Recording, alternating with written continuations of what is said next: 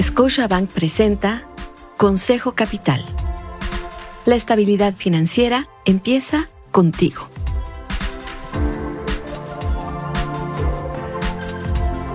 Hola, soy Susana Sáenz y quiero darte la bienvenida a Consejo Capital. En este episodio haremos una reflexión económica para alcanzar tus metas, enfocándonos en el ahorro. Savings, como se dice en inglés, a su vez proviene del latín salvare, porque técnicamente es algo que lograste salvar o guardar o hacer seguro.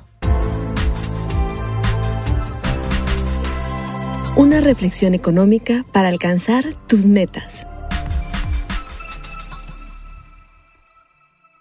El ahorro es el producto financiero básico al que todos deberíamos aspirar.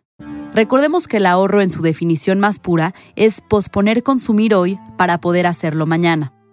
En un escenario como el actual, con altos niveles inflacionarios, el ahorro puro no basta, ya que posponer nuestro consumo hoy para consumir mañana tendrá menor poder adquisitivo si ese ahorro no es invertido en generar rendimientos que por lo menos compensen el efecto inflacionario.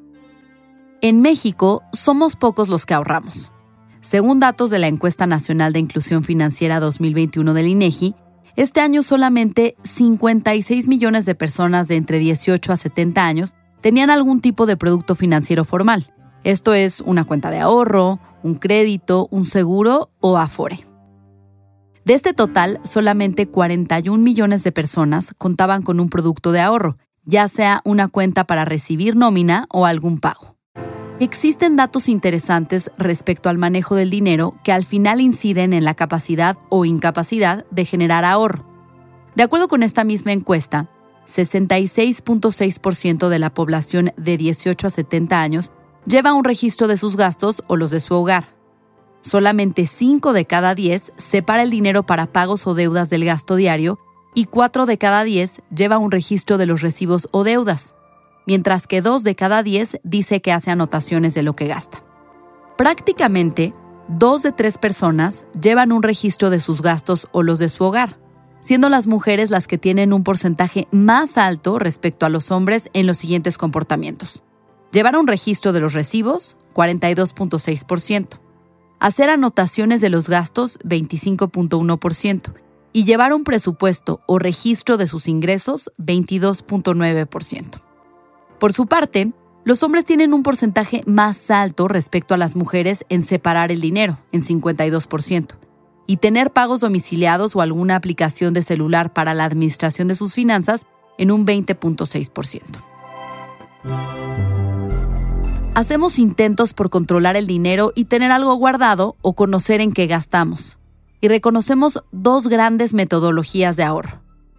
Lo que es más practicado, percibo mis ingresos, consumo conforme necesito y si sobra, lo ahorro. Sin embargo, esto no es recomendable, ya que se ha demostrado que todos, de alguna u otra manera, nos acostumbramos a vivir con el ingreso que tengamos disponible. De modo que si un día nuestro sueldo aumenta, quizás el primer mes ahorres más, pero para el segundo o tercero ya te habrás acostumbrado a este ingreso y estarás consumiendo, por tanto, gastando más y ahorrando menos.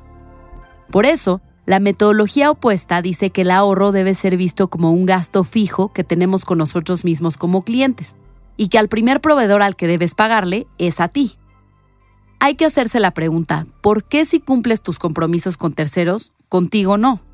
Por eso es más recomendable hacer un compromiso de ahorro semanal, quincenal o mensual, y de manera consistente separar ese monto y enviarlo a una cuenta independiente o segregada específicamente para ahorrar independientemente a tu cuenta eje, donde normalmente recibes tu ingreso y realizas pagos.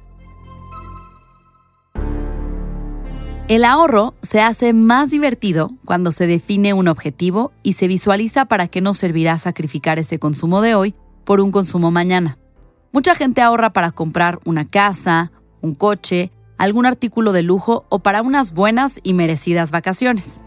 Al final, existe ahorro que termina en consumo que puede ser de bienes efímeros o duraderos.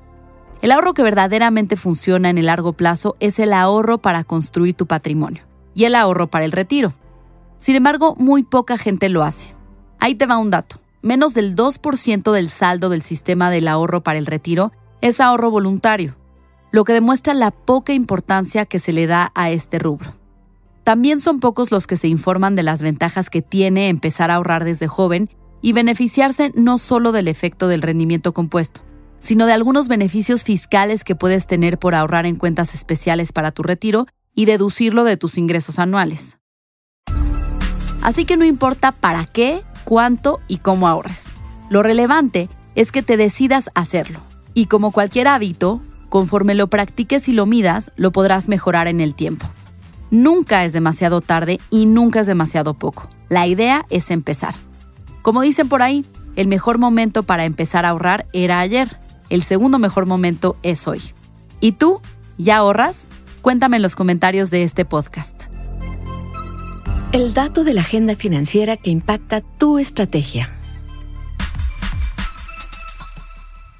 Esta semana, el INEGI da a conocer el dato del Producto Interno Bruto de México. Este indicador se actualiza una vez que se dispone de la información estadística más reciente de las encuestas, los registros administrativos y los datos primarios en 2022.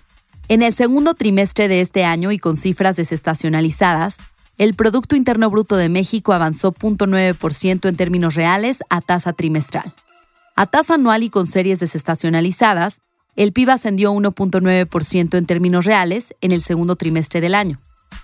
El director general de Productos Estadísticos del Instituto Nacional de Estadística, Alfredo Cristóbal, ha anticipado que el crecimiento del Producto Interno Bruto podría situarse cerca a cero en el tercer trimestre del año, por lo que el bajo crecimiento también puede afectar tu estrategia de ahorro.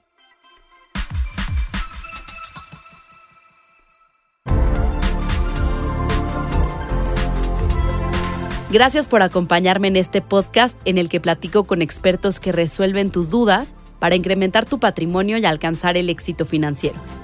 Te invito a dejar un comentario y suscribirte en la plataforma de tu elección. Soy Susana Sáenz y te espero la siguiente semana.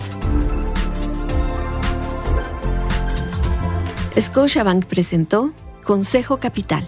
Para más información sobre este y otros temas, encuéntranos en YouTube, Twitter, Facebook e Instagram como arroba MX.